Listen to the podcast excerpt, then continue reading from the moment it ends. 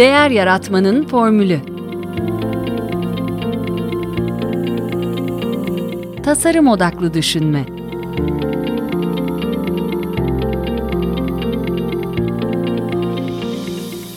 Ben Mete Yurtsever. Ee, yine bir e, Derya ve Değer Yaratmanın e, Formülü Podcast'i e, ortak yayınında. E, bugün e, çok değerli bir hocamızı, e, Tufan Kıymaz hocamızı ağırlıyoruz. Hoş geldiniz Tufan Hocam. Hoş bulduk, teşekkür ederim. E, ben yine adet olduğu üzere hocam dilerseniz sizi kısaca e, tanıtayım arkadaşlarımıza, dinleyicilerimize. E, sizde bir eksik varsa üzerine eklersiniz zaten. Öğretim üyesi Tufan Kıymaz, e, doktorasını 2017 yılında Indiana Üniversitesi'nde aldıktan sonra e, Bilkent Üniversitesi Felsefe Bölümü akademik kadrosuna katıldı. Akademik çalışmalarınız zihin felsefesinde insan bilincinin bilimsel açıklamasına e, imkanına ve e, değer felsefesinde erdem etiği iyi yaşam konularına e, odaklanıyor.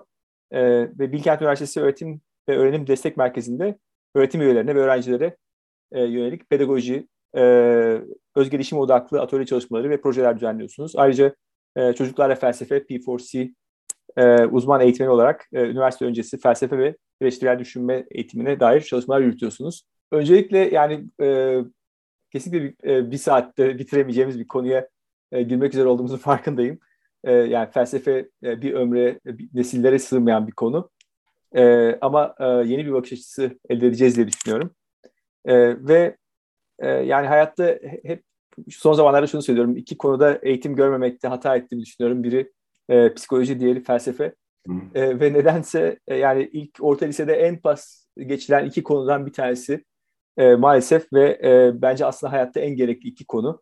E, ve hani matematiğe laf etmek istemiyorum ama hani e, pek azımız mühendis olacakken e, herkese mühendis mu- muamelesi yapan bir e, sistem var.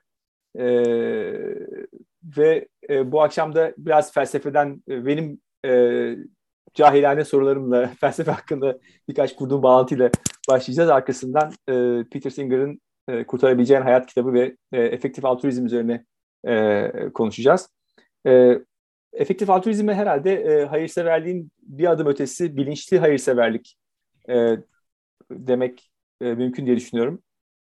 Evet yani hayırseverlik denir mi o da o da tartışmalı bir şey. Hani hayırseverlikten kastımız ne?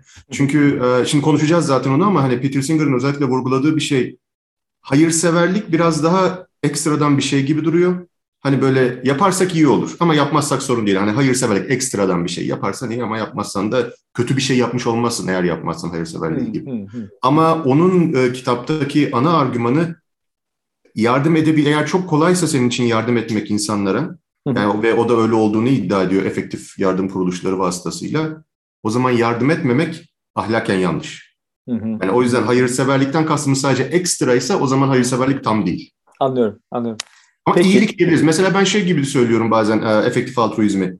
E, akılcı iyilik gibi bir şey ya da etkili hmm. iyilik gibi. Bazen iyilik kelimesi kullanıyorum. Altruizmle aynı şey diye biliyorum ama hani hmm. daha Türkçe'de daha yani anlaşılır bir kelime olduğu için. Hı hı. Tamam peki onun detayına gireceğiz ama ben biraz daha böyle yumuşak bir giriş, e, hafif bir giriş yapmak istiyorum. Sizin Tabii. hakkınızda biraz araştırma yaparken e, Twitter'da baktım. Orada bayağı aktif olduğunuzu gördüm. Aslında Twitter yani fe- felsefe için çok uygun bir e, platform değil mi aslında bir yandan da? Evet, tehlikeli de bir platform. Yani insanın dikkat etmesi lazım ne söylediğine. Ee, ama evet, evet. Ee, burada yani e, çok sayıda e, güzel tweetiniz var ama ben birkaç tanesini burada söylemek de istiyorum hakikaten. Ee, size biraz daha takipçi kazandırabilecek bir şey olduğunu düşünüyorum bir yandan da. Ee, şöyle bir şey diyeyim, birkaç tanesini böyle aforizma gibi işte e, her şeye evet diyenden hayır gelmez demişsiniz. Bu süper. Ee, derdimi anlatacak kadar susabiliyorum e, var. Onu beğendim. Ee, bir de bir tane daha var ki onu beynim yandı yani. Ee, Dunning-Kruger etkisi üzerine araştırma yapmadan önce Dunning-Kruger etkisini daha iyi anladığımı düşünüyordum demişsiniz. Evet. Bunu düşünürken beynim yandı yani gerçekten. Ee, evet, o gibi şeyleri, o Dunning-Kruger etkisi gibi şeyleri Peter Singer'da orada da gene konuşuruz. Hani bu gibi genel e, bizim düşünme yanlışlarımız ya da e, bilişsel çarpıtmalarımız üzerine. Evet, belki tekrardan adı şeyi geçer orada. Tamam. E, yani bir de şey var bu e, işte Hegel'in sözü değil mi bu e, işte beni beni bir kişi anladı o da yanlış anladı diye. E, Hegel'in miydi öyle bir sözü mü? He, He, Hegel'in e, galiba ben baktım şey yaptım. Yani kendinizi anlamak ayrı zor, e, kendini anlatmak ayrı zor, başkasını anlamak ayrı zor. Yani hiç uğraş, uğraşmasak mı kendimizi anlatmaya ve e, diye düşünüyorum. Yani ben şöyle düşünüyorum o konuda. Kesinlikle katılıyorum. İnsanın kendisini anlaması da zor, anlatması da zor. Başkasını anlayıp anlamadığını bilmesi de zor. Yani anladığım gibi gelebilir, anlamamış olabilir. Ee, anlaşılıp anlaşılmadığından emin olması da zor. Anlaşılmıştır belki de. Yani kendini anladığını zannediyordur, belki de anlamamıştır. Anlamadığını zannediyordur, belki anlamıştır. Yani e, burada şöyle bir şey var bence. E, şimdi benim söylediğiniz mesela biyografiyi kısaca, e, hani zihin felsefesi falan benim mesela. Ben halbuki e, doktora tezimi hayatın anlamı üzerine yazmaya başlamıştım. Ondan sonra benim doktora tezimde yazmak istediğim şeyi başka birisi kitap yayınladı yani. O an sonra gitti.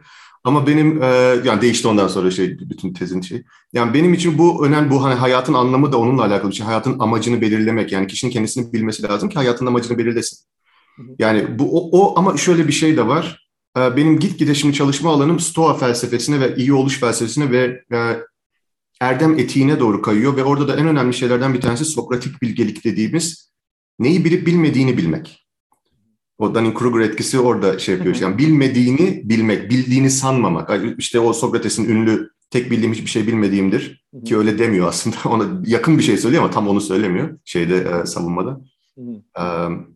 Yani bilmeye çok değer şeyler bilmiyoruz hiçbirimiz ama ben en azından bilmeye çok değer şeyler bilmediğimi farkındayım diyor. Kendimi bildiğimi zannetmiyorum diyor. O zaman ben bu sorduğunuz şey konusunda hani kendini anlamak, başkalarını anlamak, dünyayı anlamak, sınırlı olduğumuzu kabul ederek elimizdeki malzemeyle şu beyin dediğimiz elimizdeki malzemeyle en iyisini yapmaya çalışmak. Ama hiçbir ama her zaman da parantez içine almak. Yani yanılıyor olabilirim demek. Fakat yanılıyor olabilmek uğraşmamayı gerektirmiyor.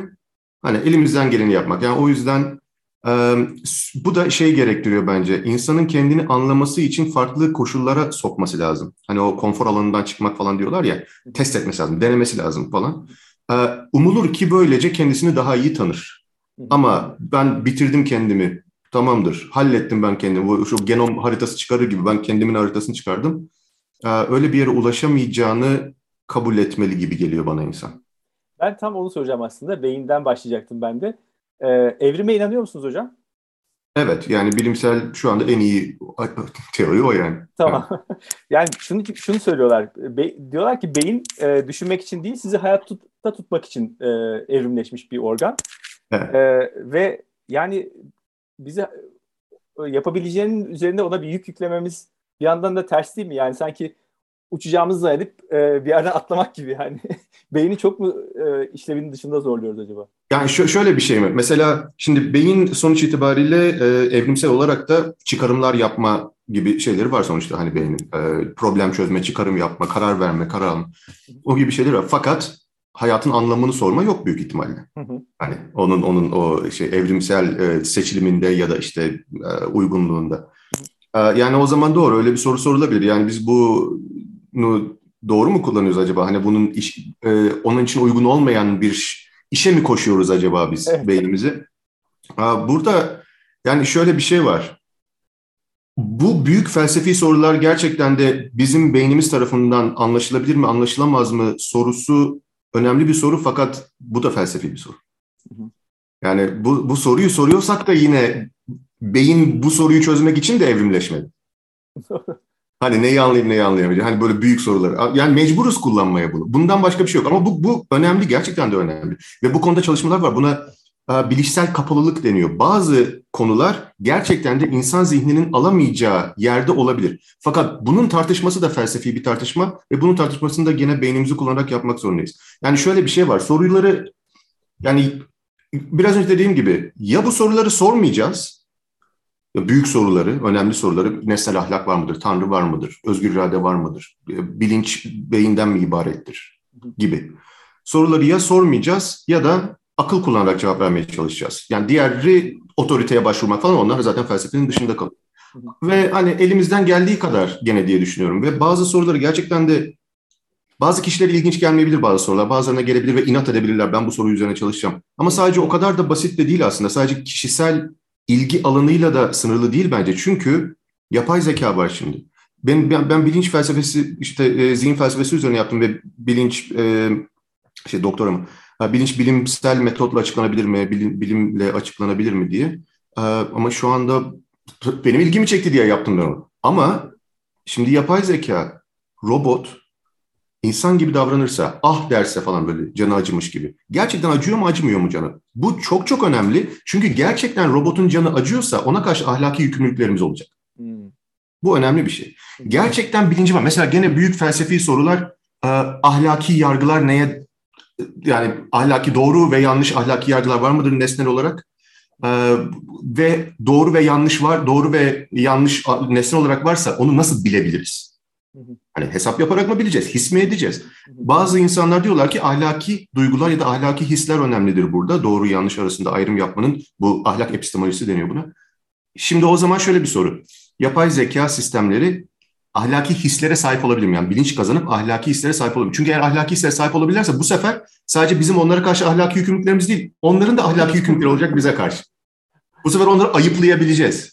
Ya sen ne biçim robotsun falan diye şey yapabileceğiz yani e, nesnel olarak. Yani bu gibi sorular sadece ilginç değil, aynı zamanda önemli sonuçları da olan şeyler. Yani gerçekten eğer robotlar şahıs haline gelebilirse, yapay şahıslar ciddi anlamda bilinç sahibi yapay şahıslar haline gelebilirlerse bu bizim ahlaki yükümlülüklerimizle alakalı bir şey söylüyor. Onlara adil davranmamız gerekiyor. Çünkü biz şu, bizim şu anda ürettiğimiz şeyler köle. Yapay zeka biz işimize yarasın diye üretiyoruz. Onun adı köle. Eğer bilinç kazanırsa. E, köleliğe karşıysak buna karşı olmamız lazım. Yani önemli önemli sonuçları var bazı sorular. Evet. Ve ben aslında şunu da fark ettim. Yani bu e, daha önce de ayrılmamış olmama buna şaşırıyorum. Bilmiyorum siz ne düşünürsünüz ama yani ben psikolojiyle felsefe arasında da çok ciddi bir bağ olduğunu e, düşündüm bu kitabı okurken de. Hani e, birçok konu çünkü dönüp dolaşıp işte bizim o bilişsel e, sapmalarımıza ve oradaki değer yargılarımıza e, geliyor. E, siz nasıl görüyorsunuz psikolojiyle felsefe arasındaki bağı? Ben, ben şöyle görüyorum. Birkaç şeyden bahsedilebilir burada. Öncelikle e, biz felsefeyi sorduğumuz, benim benim felsefe anlayışımı söyleyeceğim. E, biz felsefeyi bilimin cevap veremeyeceği en azından şu anda belki de. Ama bilimin cevap veremeyeceği kadar derin sorular sorduğumuzda yapmak zorunda kalıyoruz. Yani keşke deney ve gözlemde cevaplayabilsek soruları. Keşke deney ve gözlemde cevaplayabilsek bazı işte bu özgür irade var mı gibi soruları falan ya da işte bilgisayarlar düşünebilir mi gibi soruları. Ha, o zaman çok iyi olurdu ama biz o kadar derin sorular soruyoruz. Benim genelde verdiğim şöyle bir örnek vardır. Mesela hani elektronun özellikleri nelerdir? Ee, spini, kütlesi, elektrik yükü falan vardır işte. Bunların ne olduğunu bize bilim söylüyor. Ama ondan sonra ben şimdi bir soru soruyorum.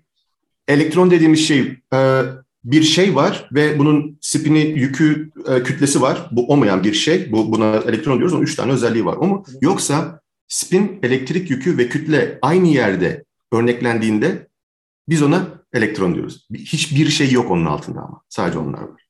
Yani e, şeylerin toplamı özelliklerin bir şey var, özelliklere sahip. İkisinden biri. Şimdi ben bu soruyu sorduğumda bilim buna cevap veremez. Çünkü bilim zaten sadece özellikleri ölçüyor. Ben özelliklerin doğasına dair bir şey sordum. Şimdi o zaman benim ben ne yapacağım? Ya diyeceğim ki ya bu sorunun kimseye bir hayrı yok yani gerek yok diyeceğim, unutacağım. Ama inat edeceksem yani cevaplamak isteyeceksem o zaman mecbur aklımı kullanacağım. Felsefe yapmak zorunda kalacağım. Yani ben burada felsefenin ana malzemesi yani enstrümanı kullandığı alet çantası beyin zaten. Akıl. Burada psikoloji işin içine giriyor. Çünkü psikolojik nedenlerden dolayı aklımızı düzgün kullanamıyoruz bazen. İşte o bilişsel çarpıtmalar falan mesela. Burada işin içine giriyor.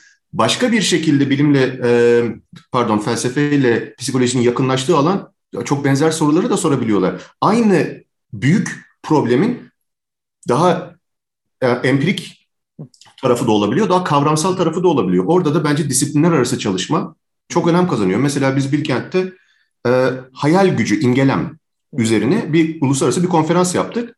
E, felsefe bölümü, psikoloji bölümü ve nörobilim programı. Oo. Üçümüz birlikte. Ve aynı şeye farklı yerlerden yaklaştık ve insanlar birbirlerinde böyle e, fikir alışverişinde bulundu. Çünkü gerçekten o, o tarafı var, bu tarafı var. Özgür irade de öyle bir şey.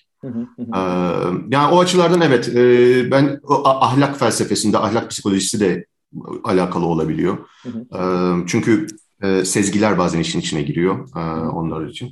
Yani evet alakası olduğunu düşünüyorum. Farklı çalışma alanları ama hani yakınlar birbirlerine ve etkiliyorlar birbirlerini. Harika. Ee, peki şimdi şöyle bir şey merak ediyorum. Ee, felsefede e, var olan akımlara veya yaklaşımlara e, yenileri ekleniyor mu? Yani şunu söylemek istiyorum aslında. Bir takım kadim bilgiler mi demek lazım ona bilmiyorum. Ee, geçmişten bugüne gelen düşünce akımları veya e, açıklamaları, anlatımları bugünün ihtiyaçları ne ölçüde karşılıyor? Yoksa bir şekilde bu da e, e, gelişiyor mu? Bu tarafta da bir gelişme var mı? Yani ihtiyaç, yani şöyle bir şey. E, zaman değişince bazı sorular değişiyor, bazı sorular değişmiyor. Mesela yapay zeka üzerine sorular tamam hmm. değişti. Hatta evet. yeni çıktı yani. Evet. Ee, özellikle Turing'le beraber 1950'lerde. Daha ondan öncesinde de vardı. Ee, ya da yani ondan önce mesela ruh var mı yok mu gibiydi daha çok. Yani şimdi biraz daha değişti. Ee, özgür irade üzerine olan sorular da değişti. Bilimsel araştırmalar sonucunda beynin nasıl işlediğine dair daha iyi fikir sahibi oldukça. Mesela onlar değişti. Kuantum fiziğinin ortaya çıkışı, o belirsizlik ilkesi falan işleri değiştirdi, determinizm falan gibi mevzularda. Ee, işte kozmo, kozmoloji mesela e, hassas ayar argümanı çıktı şu anda tasarım argümanlarının en revaçta olanı. Tanrı'nın varlığına dair e, hassas ayar argümanı. Bu da modern bilimin gene bize gösterdiği şeyler üzerinden kurulan bir şey. Ee, evrendeki sabitlerin dengesi üzerine. Hani biz bunu yeni keşfettik yani.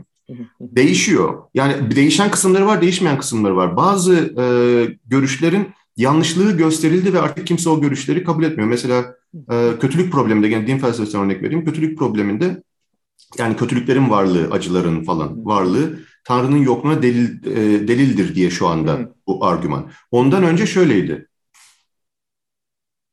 Kötülüklerin varlığı ile Tanrı'nın varlığı mantıksal olarak uyumsuzdur. Yani hem Tanrı'nın varlığı mükemmel bir Tanrı'dan bahsediyoruz hem de kötülüklerin varlığı imkansızdır bu ikisinin birden var olması. Ondan sonra Alvin Plantinga diye bir adam çıktı. Bunu teknik bir şekilde gösterdi. Dedi ki arada mantıksal çelişki yoktur e, mükemmel bir tanrı ve kötülüğün, gördüğümüz kötülüğün varlığı mantıksal çelişki içermez. Burada imkan vardır. Ama ondan sonra değişti, dediğim gibi şeye döndü. Ama delil teşkil eder.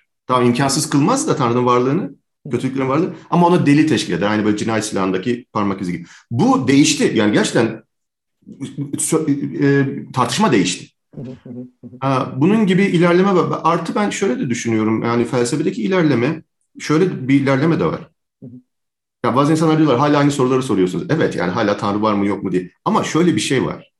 Her yeni sorular da var dediğim gibi artı bu şunun gibi geliyor bazen bana. Cerraha gidip de ya hala aynı yeri kesiyorsunuz. işte, şeyde antik Yunanlar da orayı kesiyordu sen de orayı kesiyorsun. Ama neyle kesiyor ama? Ama ama teknik değişti. çok daha iyi. Şimdi biz bedeninin neresine ne yaparsan diğer tarafına ne etkisi olacak çok daha iyi biliyoruz. Şimdi de mesela şu konuda bu, bu görüşü kabul edersen bak burada böyle böyle bunun şeyleri var. Yani sonuçları var falan gibi şeyleri daha iyi görebiliyoruz. Tekniklerimiz değişti, mantık e, üzerine çalışmalar ilerledi. E, hani öyle bir gelişme de var. E, ve bence bir de şunu da göz ardı etmemek lazım. Felsefenin gelişmesi aynı zamanda bilim doğurması bir anlamda. Yani benim zihin felsefesi çalışan bir insan olarak yapabileceğim, felsefeci olarak yapabileceğim belki de en büyük katkı bir makinenin bilinçli olup olmadığının empirik olarak nasıl ölçülebileceğine dair bir kuram ortaya koyabilmek. Hı hı. Ama ben bunu becerebilirsem eğer zaten bu felsefe olmaktan çıkacak bilim olacak. Ondan sonra o denecek ki ha bilimin başarısı. Ama bir dakika yani o felsefe e, kavramsal altyapıda ve felsefecilerin tek başına yaptıklarını söylemiyorum bunu bu arada. Felsefi etkinlik bilim insanları tarafından da yapılıyor ve o isimler arası çalışmalar da çok kıymetli o açıdan. Fakat bunu ben e, felsefenin de bir katkısı ve başarısı olarak görüyorum. Yani kendi sorularını felsefi olmaktan çıkarmak ve bilimselleştirebilmek. Peki, şimdi yavaş yavaş isterseniz şeye doğru, e, stoacılıktan e, kitaba doğru biraz geçelim. Hı. Yani e, burada yine sizin e, bir Twitter'da bir e, tanım denemeniz var. Birkaç tweetle beraber tanımı geliştirmişsiniz. Şöyle, en son şöyle diyor. Erdemli insan gücü dahilinde olan iyiliği yapar, görmezden gelmez diye stoacılığı tanımlamışsınız diyelim. Bunun hakkında ne söyleyebilirsiniz? Yani e, tanımı genişletmek açısından. Yani stoacılık, bu şimdi stoacılık deyince antik Helenistik bir felsefe tabii ki ama günümüzde de var. Günümüzde de antik, günümüzde de çağdaş stoacılar var. Fakat çağdaş stoacılar antik stoacılardan biraz ayrılıyor. Antik stoacılar panteistti mesela. Şimdi çağdaş stoacılar o konuda bir metafizik bir önermede, yargıda bulunmuyorlar çok fazla. Ama bir bir felsefeyi, stoacı bir felsefe yapan nedir derseniz orada şunu diyebilirim. Hani erdemin hayatın amacı, erdemli hayatın, erdemli yaşamın hayatın amacı olduğu görüşü e, olması gerektiği ya da görüşü kişi tarafından seçilmesi gerektiği ve erdemli bir yaşamın aynı zamanda mutlu bir hayat olacağı. Hı hı. E, çünkü erdemli insanın e, güç ikiliğini takip edeceği yani gücü dahilinde olanlara odaklanıp gücü dahilinde olmayanlarla başarısını ölçmemesi. Hı hı. E, tabii ki e, dışsallar vardır, bizim gücümüz dahilinde olmayan şeyler vardır. Ama şöyle bir şey var mesela yarın yağmur yağacak, yağabilir. o benim elimde değil.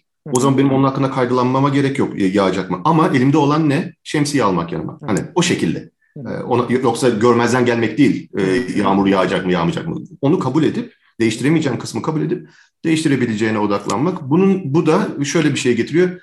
Eğer bir insanın amacı erdemli olmaksa e, zaten erdem onun kendi başına gelenlere tepkisinde olduğu için her zaman arzusunu yerine getirme şansı elindedir. Eğer benim amacım zengin bir insan olmaksa yangında kaybederim malımı, dolandırılırım falan. O zaman gider.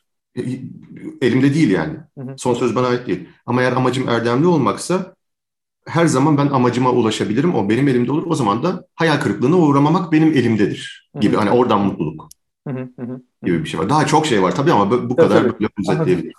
Peki. Şimdi buradan e, e, yavaşça kitaba geçelim. E, kitapta da çünkü sonuçta e, e, bireysel olarak bizim e, erdemli bir hayat e, yaşamanın e, gerektirdiği davranışlara evet. ilişkin bir şey, e, evet. bir e, çalışma. E, ben bir LinkedIn'de bir anket yaptım şimdi tam e, Cuma günü. İşte yoksul ülkeler için daha fazla bağış yapmaktan seni alıkoyan ne diye sordum. İşte e, A seçeneği ben zaten vergi veriyorum. Devlet daha fazla fon ayırsın. E, yani dolaylı olarak bir şeyler vermeye hazırım ama hani e, devlet versin. E, işte B e, ben üzerime düşerimi yaptığını inanıyorum. Daha zenginler vermeli. Hani beni ilgilendirmez tavrı. E, arkasından C işte yapacağım yardımın bir şey değiştireceğine inanmıyorum. Hani fayda görmüyorum hani. E, faydasına inanmıyorum. E, D de işte yapacağım yardımın yoksullara gideceğinden emin olamıyorum. Hani veririm ama işte kurumlara güvenmiyorum gibi bir şey. Tabii ki bu hani bunun bir, hiçbir temsiliyeti yok. E, beni sadece LinkedIn'de takip eden ve önüne düşüp de bunu yanıtlayan 267 kişi oy vermiş ama %73 ağırlıkla işte kurumlara güvenmiyorum demiş. %10 faydasına inanmıyorum demiş. E, %9 ve %8 de sırasıyla işte zenginler versin ve devlet versin. Şey bu tabii ne kadar e, bu bir beyan sonuçta hani e, ne kadarı yansıtma ne kadar şey bilmiyoruz ama e, bir güzel bir fakat bir şey vardı. Bir e, birçok kişiye herhalde e, duygularına tercüman olduğunu düşündüğüm bir yorum vardı. Çiçekten Hanım var. Çiçekten Yeşilkaya bir pazarlama profesyoneli kendisi. E, şu an İspanya'da danışmanlık yapıyor ama çok yani duyarlı bir insan. E, ve o şöyle bir şey demiş. Çok yakın çevremde e, yardıma muhtaç tanıdıklarım var. Yine dokunabileceğim uzaklıkta açlıktan ölen, iyileştirmeyi, kısırlaştırmayı bekleyen hayvanlar var. Her zaman bu grup yardım edeceğim ilk halka oluyor. Dokunmak varken boşluğa bırakmak aynı huzur ve biraz da güveni vermiyor diyor. Yani burada sanıyorum yine şeyde e, ankette de çıktığı gibi aslında insanlarda böyle bir hani gözünün görmediği o şeyin yardımın bir şekilde ulaşmadığı her ne kadar bir takım verilerle de desteklense de e, bundan çok tatmin olmuyormuş gibi bir şey var. Sanıyorum en en temel e, şeylerden bir tanesi bu. Evet şimdi um, o zaman önce ondan bahsedeyim. Bunların hepsine söyleyeceğim şeyler var. O dört tane vardı ya. Evet evet. o dördünün hepsine var. Ama en en çok söylenenden başlayalım o zaman. Hani yoksullara gitmeyebilir. Hani ben güvenemiyorum. Dokunduğum insan en azından biliyorum. Yardımı direkt yapıyorum. Ee, uzaktakilere gitmiyor. Ama e, şimdi zaten en büyük efektif altruizmin en büyük çözmeye çalıştığı sorunlardan bir tanesi de bu zaten. Hani güvenilir e, yardım kuruluşları bulmak. Bu, bu gerçekten büyük bir sorun. E, ve e, bu güvenilir için, güvenilir yardım kuruluşları için meta kuruluşlar yani onları denetleyen kuruluşlar ve onların e, onları onlara böyle hesap verilebilirlik içerisinde onları böyle bilgilerini mesela ne kadarı nereye gidiyor falan gibi bilgilerini veren e, aynı zamanda hatalar yapılırsa o hataların da açıkça ifade edilebileceği e, mesela e, The Life You Can Save de onu yapıyor. Uh, give, give What You Can uh, Give Well gibi yani bir, bir e, dolar bir dolar bağışın ne kadarı gerçekten ihtiyaca gidiyor, ne kadar organizasyona gidiyor falan filan gibi tanıtım. Evet, evet. Gerçi kitapta dediği gibi o da e, yeterli değil çok. Çünkü bazen gerçekten de sahada çalışacak insanları yetiştirmek gerekiyor. Onu, onlara da para gidebilir. Yani direkt yoksullara gitmesinden ziyade birazcık arada adımlar olabilir. Hani önce başka birileri gidiyor. Onlar eğitim alıyorlar, yetiştiriliyorlar. Ondan sonra onlar mesela lokal insanların, yerel insanların yetiştirilmesi e, e, yardım kuruluşları tarafından çok daha iyi olur. Çünkü onlar tanıyorlar. Yerel yerel yeri tanıyorlar. O, o da e, direkt yardımın e, öncelikle direkt yoksullara gitmekten ziyade bir arada başka bir adım olmasını gerektiriyor. Hani o e, bir doların ne kadarı nereye gidiyor çok yansıtmayabilir ama burada verimlilik ölçütünün başka yolları var. Hani peki uzun vadede ne, kadar verimli olabiliyor diye. Ve şöyle bir şey de var ama. Güvenilmezliği de işin içine katalım. Yani güven, güvene, güvenememeyi işin içine katalım. Güvenilmezlik değil mi de güvenememeyi işin içine katayım. E, yani hatalar olması da mümkün tabii ki. Çünkü hani gö, görmüyor. Eliyle vermek var. Tamam boşluğa demiş galiba değil mi? Boşluğa, evet. boşluğa vermek var. Ee, ama yani orada e, bütün bu denetimler önemli ve gene de beklenen değere bakılabilir burada. Yani o riski de alalım. Hadi o riski de alalım. Onu gerçekten çok küçük küçültmeye çalışıyorlar. Bayağı da küçülüyor o. Hı hı. Ama diyelim ki hala var o risk. Yani elle vermekten fazla. Yani sonuç itibariyle sıfır değil. Tamam. Hı. Hani ulaşmaması falan. Ama gene de mesela işte Peter Singer'ın TED e, konuşmasına da verdiği bir örnek. Yani diyor bir kişinin, bir Amerikalı için diyor, bir Amerikalının, gözü görmeyen bir Amerikalının bir rehber köpek sahibi olması için o köpeğin eğitilmesi, insanın eğitilmesi falan ona verilecek para bir kişinin gözünün açılması değil, rehber köpek sahibi olması. Ona verilecek parayla işte e, Afrika'da katarak ameliyatı olarak 400 ile 2000 arası kişinin gözü açılabiliyor. Yani bir Amerikalıya rehber köpek mi? Tamam direkt bağışlanabilir, direkt verilebilir. Mesela diyelim ki o şey köpek eğiten yere falan neyse işte. Ya da adama direkt verilir. Al bunu kendine rehber köpek al falan gibi. Ya da orada Afrika'da 400 kişi en az 400, 400 ile 2000 arası katarak ameliyatı olacak, gözü açılacak, insana çalışabilecekler. Yani insana eve ekmek getirebilecekler yani. Evet. Hani bu e, riske rağmen şey olabilir e, diye düşünüyorum. Artı bir şey daha söyleyeyim burada. Yani risk her yerde var. Yani direkt elden vermek de öyle. Şimdi ben insana giderim elden para veririm ya bunu harcarsa şeye içkiye şeye ne bileyim başka bir şey bilemem ki. Ama ama ama güveniyoruz. Yani bilmiyorum hiçbir zaman hayatta hiçbir şeyde kesinlik yok zaten yüzde yüz. Yüzde yüz kesinlik istiyorsak zaten felç, felç oluruz yani. Hareket edemeyiz. Aslında yani kitap, e, şimdi kitabın hakkını vermek lazım. Yani böyle e, okurken böyle işte ne, ne zaman böyle bir yani e, diye bir cümle kursam işte yani o öyle de işte e, doğum kontrolü ne olacak? Yok işte e, davranış psikolojisinin etkisi, yok işte e, yardım kuruluşlarının işleyişi falan derken kitap her şeye e, yani bir sonraki bölümde her şeyi açıklamış. Yani e, evet. kitabın açık bıraktığı hiçbir şey yok. Yani bütün konuları aslında de, değiniyor. Sadece evet, benim, açım, benim açımdan hani, e, zorlandığım e, kısım şey oldu. Yani e, duygusal karar veren bir canlı olduğumuzu kabul ediyoruz. E, ve e, sürekli mantıkla ikna etmeye çalışıyor e, bizi. Halbuki hani evet. şeyde denir ya işte Acar Hoca da söyler bilgi davranışı değiştirmez diye. Hani e, insanlara hani mantıklı olmayı salık vermek e, olamayacaklarını kabul etmemek ne kadar gerçekçi. E, bir de hani e, ya mesela şey diyor örnek e, bağışta bulunanların hani isimlerini bir yerlere verilmesi yani bağışçıların isimleri verilir ya bilmem ne salonu bilmem ne şey falan filan diye. Buna biraz eleştiriyor hani e, sanki karşılıksız bir e, iyilik olmayacağının e, pekiştirilmesi sebebiyle. E, ama bence soru şu yani şimdi isim verip e, bağışçıdaki tatmin duygusuyla e, bir bağış kazanmak sonra da onun başkalarına örnek olacak ol, olması ihtimali mi e, daha önemli yoksa e, daha etkin veya ya da e, işte insanlık olarak daha erdemli ve e, mantıklı varlıklara dönüşmemizi beklenmesi mi daha etkin? Evet. Yani benim benim orada hatırladığım kadarıyla onun eleştirdiği bu hani tiyatrolara, miyatrolara falan e, o opera binalarında işte bilmem ne geçidi, bilmem ne e, merdiveni falan hani onlara isimlerin yazılması. Orada esas e, onun eleştirdiği e, oralara bağış yapılması. Yani o, o kimsenin ona ihtiyacı yok yani insanlar açlıktan ölürken. Ha, o da var. Gibi evet. bir şey. Ama e, mesela bağış yapıldığı zaman o bağış yapanların isminin açıklanması e, hatta şey diyor yani hani bir elin verdiğini diğer el görmesin falan evet, evet, vardır ya. Evet. Ona katılmıyor zaten. Çünkü burada biz yardımı normalleştirmeliyiz. Hı, Çünkü birisi yardım yaptığında yani ona ilk, ilk ne, ne sorulur? Ya ben desem ki ben ben bağışımın yarısını verdim mesela atıyorum işte bilmem nereye bağışladım. Hani bana böyle bakar insanlar niye? Çünkü evet. normal bir şey değil ya. Ni, evet. Niye? Hani ne ne ne çıkarım var? Ne çıkarım var? Evet. ne kazan? İlla bir açıklama gerekiyor sanki yani. Evet. Hani ne bileyim insanların ihtiyacı vardı, benim yoktu.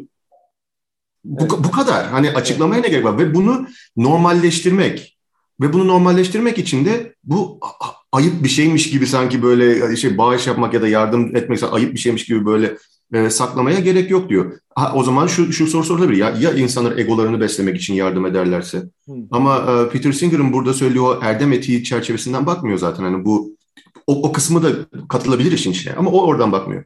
E, ben egom için de bağış yapsam efektif yardım kuruluşlarına insanları kurtulsun açlıktan yani. Hani evet. ben de ben de arada egom şişerse de ne yapalım yani hani hani şu, şu durum daha iyi hani orada 100 kişinin açlıktan öldüğü ve benim egomun yerinde olduğu 100 kişinin açlıktan kurtulduğu benim egomun biraz şiştiği. Ya şişsin yani hani.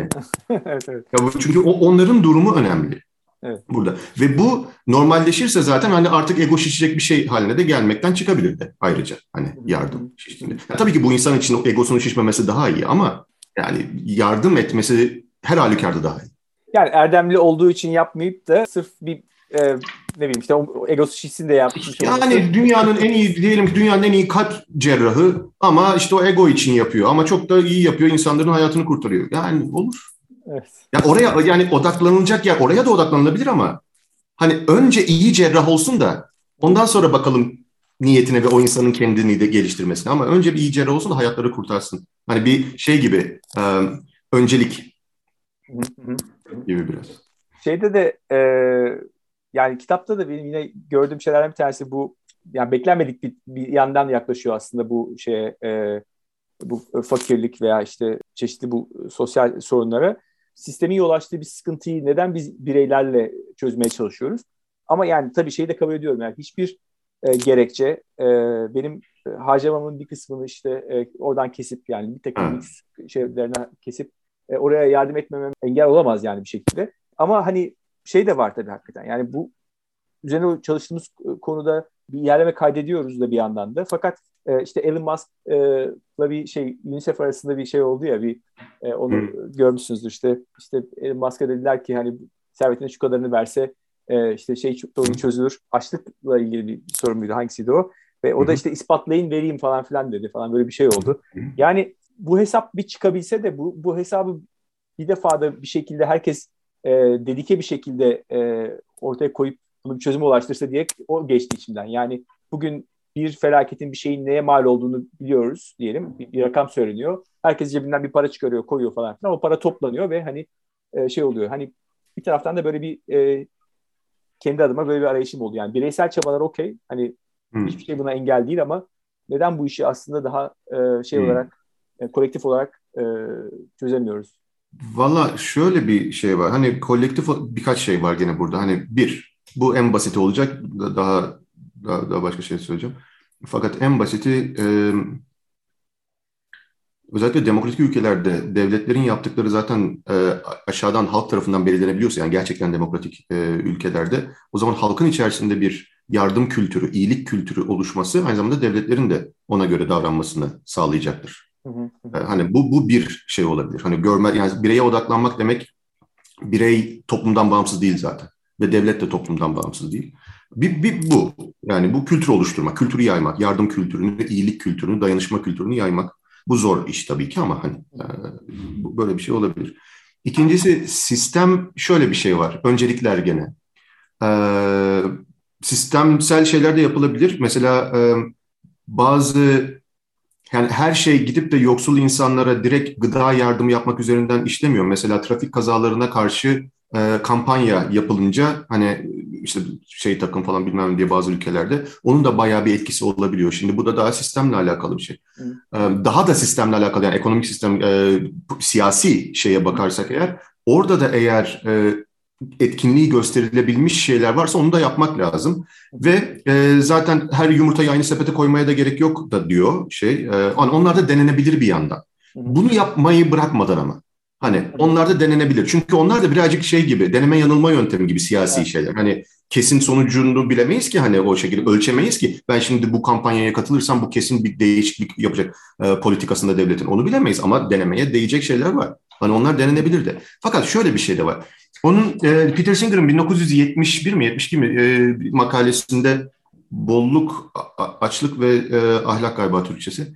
E, o makalesinde e, bahsettiği bir örnek var kitapta da veriyor benzer örnekleri. Bir çocuğun diyor bir gölette, şu sığ bir gölette boğulduğunu görürsen e, hani ayakkabım ıslanmasın, pantolonun batmasın diye onu kurtarmamak yanlıştır. Hani onu kurtarmak hayırseverlik değildir, ahlaki görevdir. Yapmazsan yanlıştır.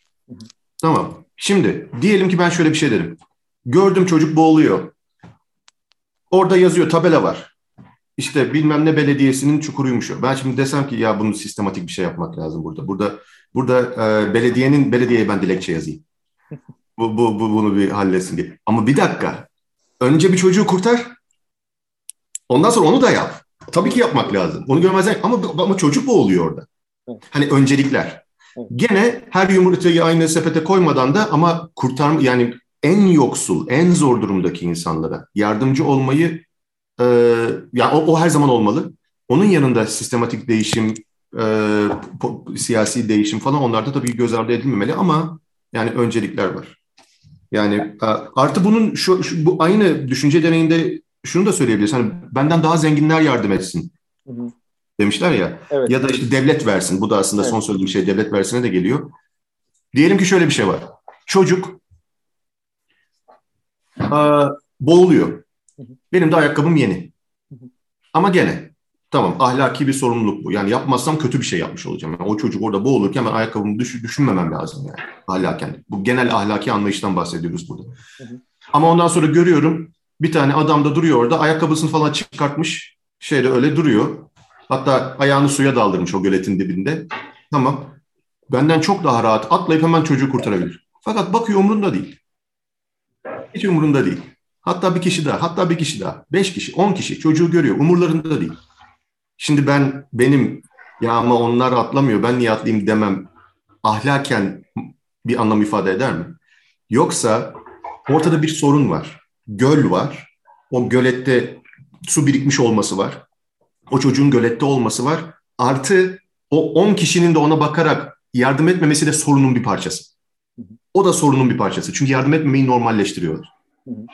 Yani onlara rağmen falan gibi ya sorun o zaten. Yani zenginlerin yardım etmemesi de sorunun bir parçası zaten. Evet. Böyle bir durumda biz ne yapabiliriz? Evet. Böyle bir durumda ben hala eğer bağış yaparak insanların gözlerini açabilirsem, yoksulluktan kurtarabilirsem, işte sıtma için onlara böyle cibinlik sağlayabilirsem, insanların ölmesini, acı çekmesini engel ya da hayvanların bu arada şey acı çekmesini engelleyebilirsem bu, bunu yapmalıyım. Çünkü sorun zaten insanların bunu yapmaması.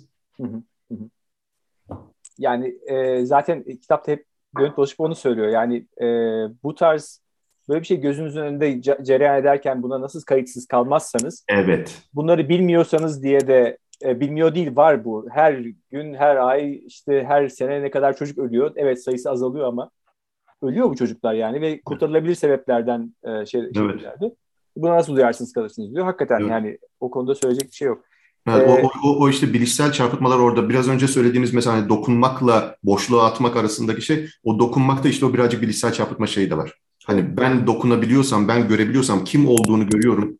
Yani kim olduğunu görünce insan tabii ki daha duygusal olarak hareket ediyor ve ona empati duyuyor. Fakat hani görmediği insanlara karşı genel bir empati duyması gerekiyor. Ee, ve bu psikolojik bir fark ama ahlaki bir fark değil bu ikisi arasında. Evet. Bu psikolojik bir fark. Ve hani o söylediğiniz doğru. Yani insanlar duygusal tabii ki. Yani akli davranmıyor ama şöyle bir şey de var. Hani ama genel olarak zaten biz duygularımızı duygularımız bize akla aykırı şeyler yapmaya itebilir. Yani öfkeleniriz durup dururken. Hani böyle hiç yeri değildir.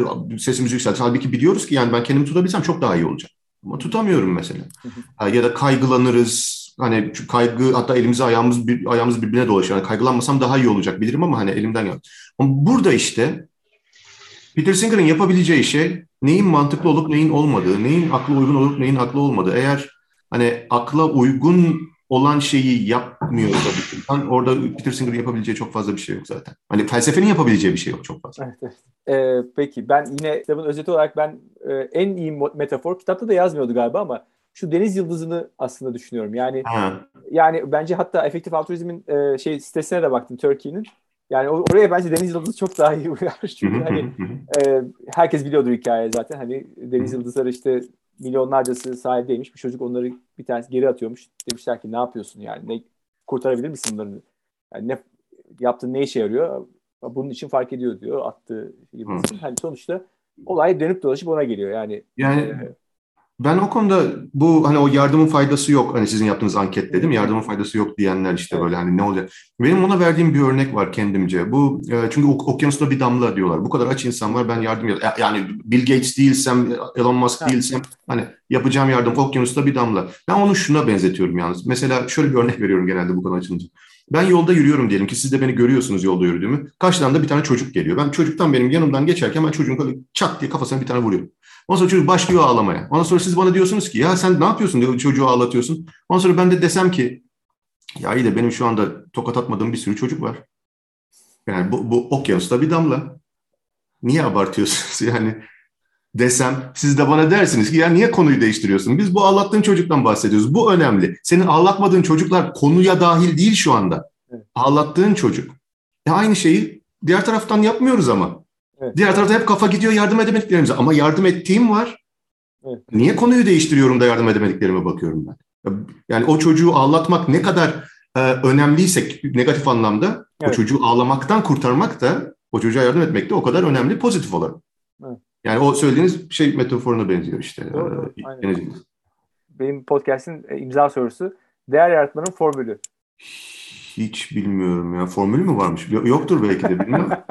değer yarat değer yaratma. Evet ben formüllere gene şeyden e, erdem etiğine yakın olduğum için formüllere karşıyım genelde. Ama e, şöyle bir şey diyebilirim yani ben e, biraz önce söylemiştim siyasi anlamda, ideolojik anlamda herhangi bir şeyim yok, bir ideolojiye dahil değilim ve benim, benim siyasi görüşüm eğer siyasi görüş diyeceksek ona bir itopyaya, ütopyaya yaklaşmaktan ziyade distopyadan uzaklaşmak benim şeyim. Yani bu durumda benim için değer yaratmak negatif şeyleri ortadan kaldırmak gibi yani adaletsizliği ortadan kaldırmak, açlığı ortadan kaldırmak. Öyle onun için ben ne yapabilirim gibi. Hani bir ütopyam yok bilmiyorum. Yani bana derseniz ki ideal dünyada şu nasıl olur? İdeal dünyada bu nasıl olur? Mesela ne bileyim hani böyle şeyler aile kurumu nasıl olur? Atıyorum. Evlilik kurumu nasıl olur? Bilmem ne. Ne hiçbir fikrim yok. Ama şu anda hani cinsel kimlikten dolayı yapılan baskıları görüyorum falan hani ona karşı bir şey yapmak. Öyle bir şey diyebilirim yani. Değer yaratmanın formülü benim açımdan bireysel anlamda e, bu e, Peter Singer'in yaklaşımına da uygun bence. Orada diyor ya en kötü olanlar, en kötü durumda olanlara odaklanalım. E, biraz o şekilde yani negatif şeylere odaklanıp onlara ne yapabiliriz onlar hakkında diye düşünmek. Bence süper cevap oldu çünkü yani bir felsefeciden de böyle bir cevap almayı bekliyordum. Bir şeyi de e, tweetlerinizden de şeyin de farkındayım. Hani bu e, kısa tanımlar ve böyle hani e, hap e, şeylere karşı olduğunuzu biliyorum. Evet ve o haplara karşı olan insan niye Twitter'da yazar o da evet. Olsun yani o evet. o da o da bir e, şey e, aydınlanmaya hizmet ediyor diye düşünüyorum. E, çok teşekkür ederim hocam. E, ben teşekkür ederim. Bu podcast'te tasarım odaklı düşünme çerçevesinde hem yurt içinden hem yurt dışından kimi zaman davranış psikolojisi üzerine bir akademisyeni, kimi zaman bir tasarımcıyı, kimi zaman bir iş insanını, kimi zaman da değişim veya inovasyon üzerinde firmalara destek veren bir danışmanı ağırlıyorum. Amacım Türkiye'de bu konulara farkındalık oluşturmak. Buraya kadar dinlediğinize göre sizin de bu konulara ilgi duyduğunuzu anlıyorum. Sizden ricam güzel bir esnaf geleneğini devam ettirelim. Bu podcast'ten memnuniyetinizi arkadaşlarınıza, eleştiri ve önerilerinizi benimle paylaşmanızı istiyorum. Sanıyorum bunu en kolay LinkedIn üzerinden yapabilirsiniz. Beni ve Değer Yaratmanın Formülü sayfasını bağlantılarınıza eklerseniz çok memnun olurum. Desteğiniz için çok teşekkür ederim. Tekrar görüşünceye dek sağlıkla kalın, hoşçakalın.